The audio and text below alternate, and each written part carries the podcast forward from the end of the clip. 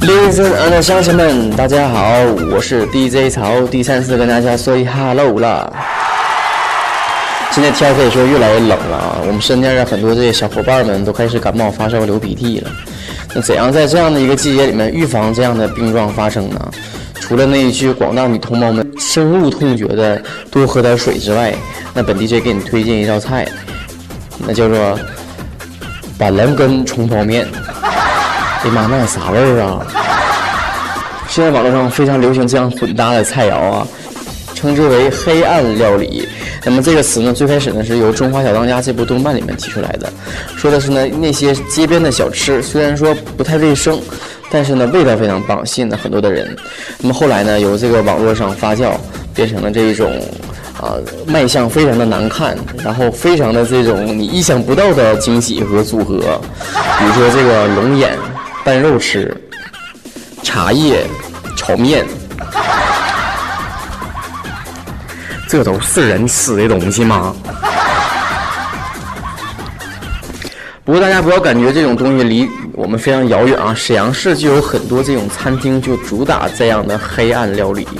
比如说在和平区有一家餐厅啊，它叫做锅包肉披萨。哎，这锅包肉甜不溜嗖的，加上那披萨黏不拉几的，那吃一起得啥味儿啊？就中西合并的感觉吗？不过不管怎么搭配啊，大家最在乎的还是好不好吃。看网络上很多这个吃过的人都说，这个锅包肉硬的跟那啥似的，暗器似的，一咬能门牙都能硌碎。还有这个铁西啊，有一家餐厅做这个油炸的水果系列，比如说油炸菠萝、油炸苹果、油炸荔枝。哎呦我天，那得崩的满身都是油点子。据说很多这个小伙伴们吃完这种黑暗料理之后啊，都上吐下泻的。所以说啊，最重要的还是健康。但是很多这个常规的黑暗料理还是得到大家一些喜欢，比如说这个煎饼果子、臭豆腐、麻辣拌、凉皮儿，或者是烤冷面什么的。那么在沈河区呢，有一家烤冷面叫做首席烤冷面。那在沈阳的吃货界说非常的知名度啊，火候和这个配菜的搭配都非常的恰到好处。但不知道现在还有没有这家了啊？感兴趣的同学呢，可以去寻访一下。不知道大家听完介绍之后，对这个沈城的黑暗料理有没有很感兴趣啊？